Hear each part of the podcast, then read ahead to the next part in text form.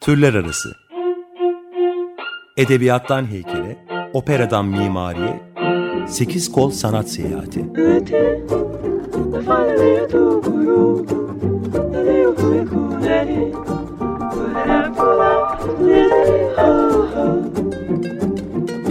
Hazırlayan ve sunan Eraslan Sağlam.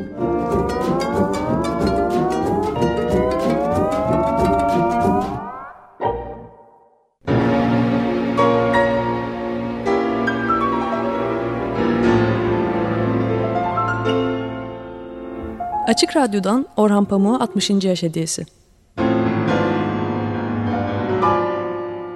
Masumiyet Müzesi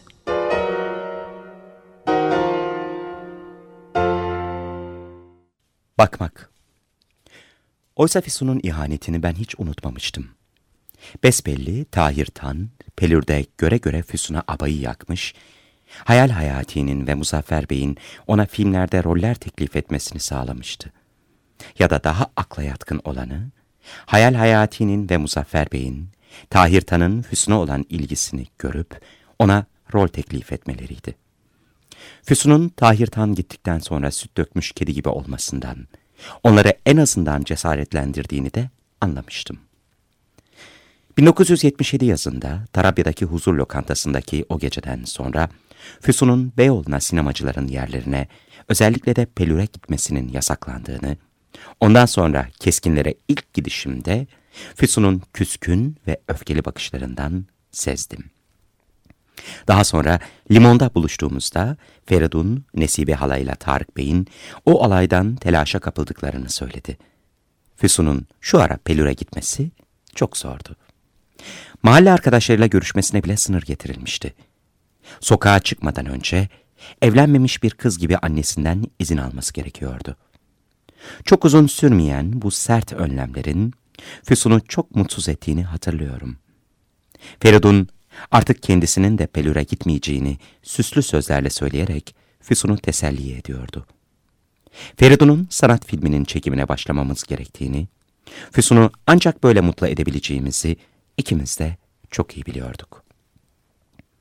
Ama ne filmin senaryosu sansür kurulundan geçebilecek haldeydi, ne de Feridun'un bunu yakın zamanda gerçekleştirebileceğini hissediyordum. Füsun'un da bunu bütün açıklığıyla ve acıyla hissettiğini, arka odada yeni yapmaya başladığı martı resmine bakarken konuştuklarımızdan anlar, üzülürdüm.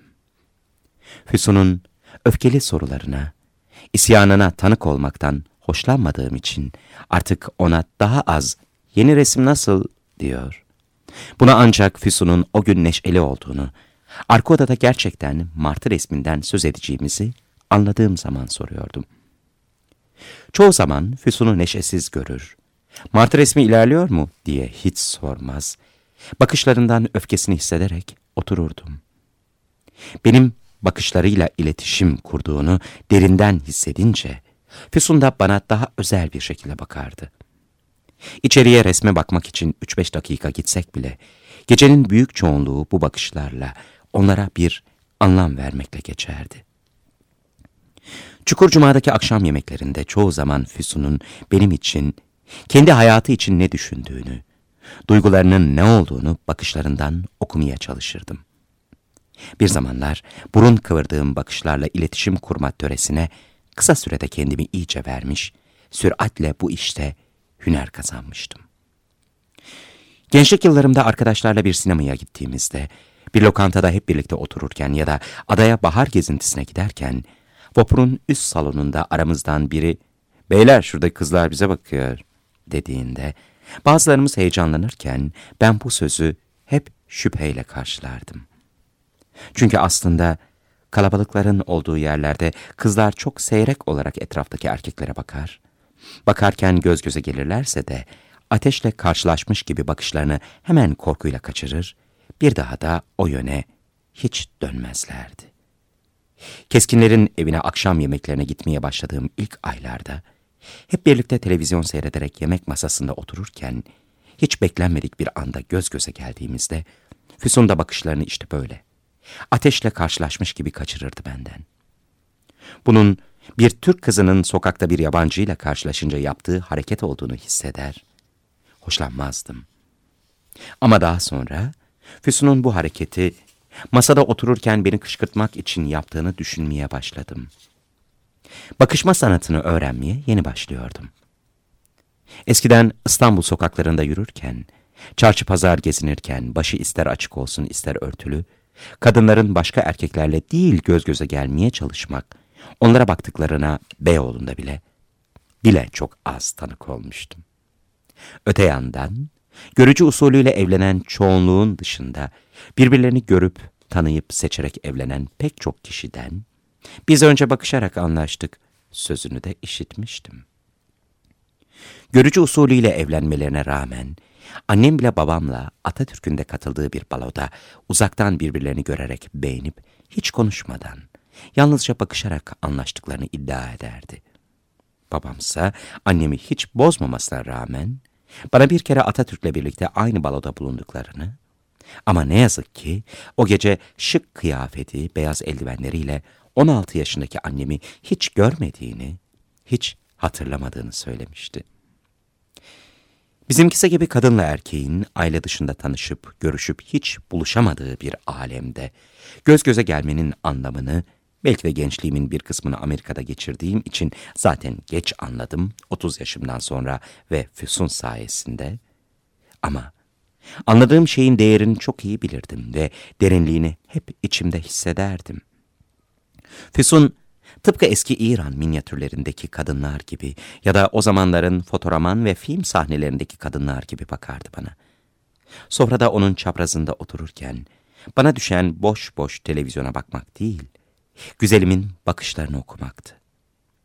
Ama bir süre sonra belki de bu zevkimi keşfettiği ve beni cezalandırmak istediği için bakışlarımız kesişince Hüsun utangaç kızar gibi bir anda gözlerini kaçırmaya başladı.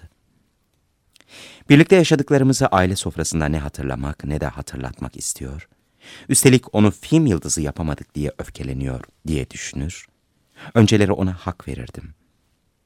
Ama bir süre sonra benimle bakışlarla bile temastan bu kadar kaçınması, o mutlu sevişmelerimizden sonra utangaç bir bakire, hiç tanışmadığı yabancı bir erkekle göz göze gelmiş gibi davranması beni öfkelendirmeye başladı. Kimse bizimle ilgilenmez. Yani akşam yemeğini yer, dalgın dalgın televizyona bakarken ya da tam tersi, ekrandaki duygusal dizideki dokunaklı ayrılma sahnesi tam gözlerimizi sulandırmışken, bir an rastlantıyla göz göze gelmek beni çok mutlu eder. O gece oraya o göz buluşması için geldiğimi sevinçle anlardım. Ama Füsun o anın mutluluğunu hiç hissetmemiş gibi davranır, bakışlarını kaçırır, bu da kalbimi kırardı. Bir zamanlar birlikte ne kadar mutlu olduğumuzu unutamadığım için orada olduğumu bilmiyor muydu? Bu düşüncelere kapılıp ona içerlediğimi daha sonra bakışlarımdan anladığını hissederdim. Ya da galiba yalnızca hayal ederdim. Hissetmekle hayal etmenin açtığı bu muğlak alem, bakışma sanatının inceliklerini yavaş yavaş Füsun sayesinde öğrenirken fark ettiğim ikinci büyük keşif oldu. Bakışmak, hiçbir kelime kullanmadan bakışlarımızla karşımızdakine kendimizi anlatma yoluydu elbette. Ama anlatılan şey de, anlaşılan şey de aslında hoşumuza giden derin bir muğlaklık taşıyordu. Füsun'un bakışlarıyla ifade ettiği şeyin ne olduğunu tam anlayamaz ve bir süre sonra ifade edilen şeyin bakışın kendisi olduğunu anlardım. Füsun'un başlarda çok seyrek de olsa, bir an yoğunlaşan, ifade dolu güçlü bakışlarından öfkesini, kararlılığını, ruhunda esen fırtınaları hisseder. Bir an aklım karışır. Onun karşısında sanki gerilerdim. Daha sonra televizyonda ortak mutlu hatıralarımıza işaret eden bir şey. Mesela bizim gibi öpüşen bir çift belirdiğinde, onunla göz göze gelmek isteyince, hiçbir taviz vermeden bakışlarını kaçırması, hatta bana yan dönmesi, beni isyan ettirirdi. Ona ısrarla, inatla, gözlerimi hiç kaçırmadan bakma alışkanlığımı bu sıralarda geliştirdim. Bakışlarımı onun gözlerinin içine diker, ona uzun uzun dikkatle bakardım. Tabii aile sofrasında bakışım çoğunlukla 10-12 saniyeyi geçmez, en uzunu, en pervasızı yarım dakikaya varırdı. Bu sürede yaptığım şeyin bir çeşit taciz olduğunu, gelecekteki modern çağın özgür insanları haklı olarak düşünebilirler. Çünkü o ısrarcı bakışlarımla Füsun'un saklanmak hatta belki de unutmak istediği geçmişteki ortak mahremiyetimizi, aşkımızı aile sofrasına taşımış oluyordum. Aile sofrasının içkili olması ya da benim sarhoş olmam tabii bir mazeret olamaz. Ama bu kadarını bile yapmasaydım herhalde delirir, keskinlere gidecek gücü kendimde bulamazdım diye savunabilirim şimdi kendimi. Çoğu geceler Füsun böyle öfkeli ve takıntılı bir akşamımda olduğumu, bakışlarımla ona sık sık yoğunlaşacağımı ilk göz göze gelmelerden, arsızca ısrarımdan anlayınca, hiç telaşa kapılmaz, erkeklerin tacizci, huzursuzluk verici bakışlarını görmezlikten gelip idare etmeyi bir hüner haline getirmiş bütün Türk kadınları gibi bana bir daha hiç bakmadan karşımda otururdu. O zaman deli gibi olur, ona daha da öfkelenir, bakışlarımı daha da dikerdim gözlerinin içine. Ünlü köşe yazarı Celal Salik, Milliyet gazetesindeki köşesinde şehir sokaklarında yürüyen öfkeli erkeklerimizi uyarmış, pek çok kereler güzel bir kadın görünce dik dik gözlerinin içine onu öldürecekmiş gibi bakmayın diye yazmıştı. Füsun'un benim yoğun bakışlarımı, ben Celal Salih'in anlattığı o erkeklerden biriymişim gibi yorumlaması beni çileden çıkarırdı. Taşra'dan İstanbul'a gelip de başı açık makyajlı, rujlu güzel bir kadına hiç durmadan sert sert ve hayranlıkla bakan erkeklerin kadınları ne kadar taciz ettiklerini Sibel bana sık sık anlatmıştı. Şehirde sık sık olduğu gibi bu erkeklerin bazıları daha sonra uzun uzun seyrettikleri kadınların peşlerine düşer. Bazıları varlıklarını tacizkar bir şekilde belli ederek, bazıları da ruh gibi sessizce saatlerce, bazen günlerce uzaktan kadını izleyerek ona bakarlardı. 1977'nin Ekim ayında bir gece, Tarık Bey üzerinde bir kırıklık olduğu için hepimizden önce yukarı çıkıp yatmıştı. Füsun'la Nesibe hala tatlı tatlı konuşuyorlardı. Onlara dalgın dalgın öyle sanıyordum, bakıyordum ki birden Füsun benimle göz göze geldi. O günlerde sık sık yaptığım gibi ona dikkatle baktım. Yapma öyle, dedi Füsun. Bir an sarsıldım. Füsun benim bakışımı çok iyi taklit etmişti. İlk anda utançtan durumu kabul edemedim. Ne demek istiyorsun? diye mırıldandım. Böyle yapma demek istiyorum, dedi Füsun ve benim bakışımı daha da abartılı bir şekilde taklit etti. Bu taklitle kendimin de fotoğraman kahramanları gibi baktığımı anladım. Nesibe hala bile gülümsedi buna. Sonra benden korktu. Herkese her şeyi çocuk gibi taklit etme kızım, dedi. Artık çocuk değilsin. Yok Nesibe hala, dedim bütün gücümü toplayarak. Ben Füsun'u çok iyi anlıyorum. Gerçekten Füsun'u anlıyor muydum? Önemli olan aşık olduğumuz kişiyi anlamaktır elbette. Bunu yapamıyorsak hiç olmazsa anladığımızı sanmak da iyi bir şeydir. Bu ikincisinin vereceği tatmin duygusunu bile sekiz yılda seyrek tattım, itiraf edeyim. Koltuğumdan kalkamama buhranına yakalanmak üzere olduğumu sezdim. Bütün gücümü kullanarak ayağa kalktım, saatin geç olduğunu mırıldanarak çıktım oradan. Evde bir daha keskinlere hiç gitmeyeceğimi düşünerek sızana kadar içtim.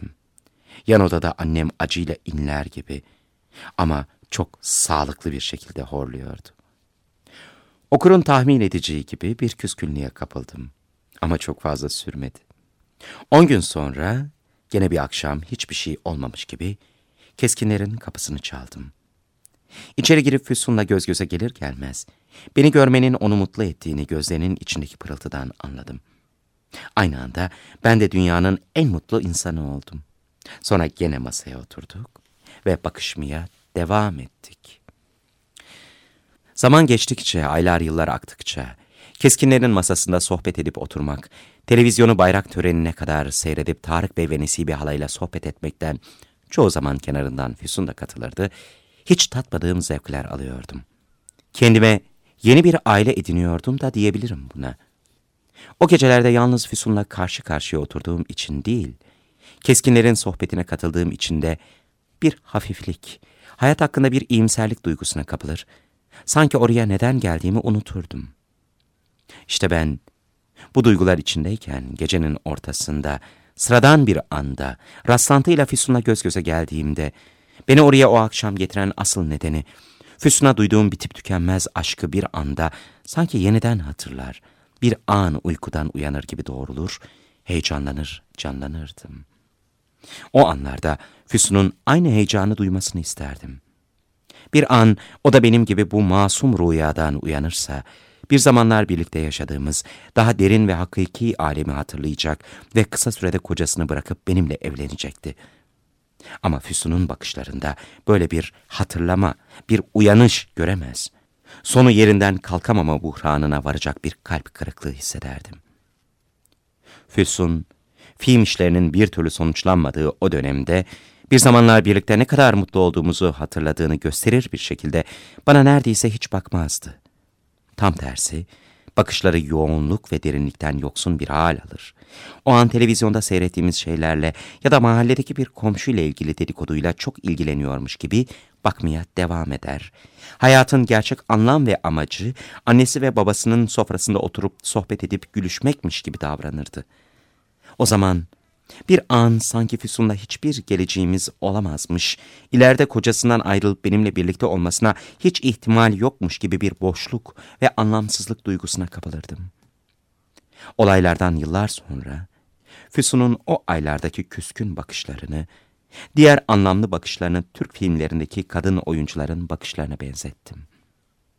Ama burada bir taklit yoktu. Türk filmlerindeki kadın kahramanlar gibi Füsun da annesinin, babasının ve erkeklerin yanında derdini tam anlatamıyor. Öfkesini, isteğini, duygularını bakışlarıyla ifade ediyordu.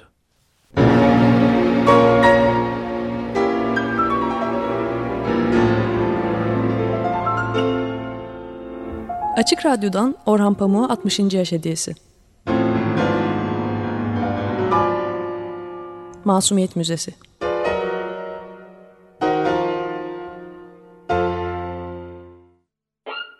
Türler Arası Edebiyattan heykele, operadan mimariye, sekiz kol sanat seyahati.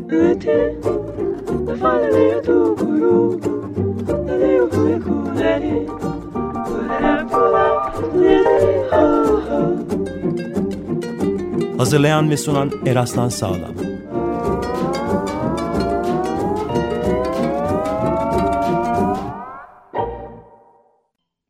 Açık Radyo program destekçisi olun. Bir veya daha fazla programa destek olmak için 212 alan koduyla 343 41 41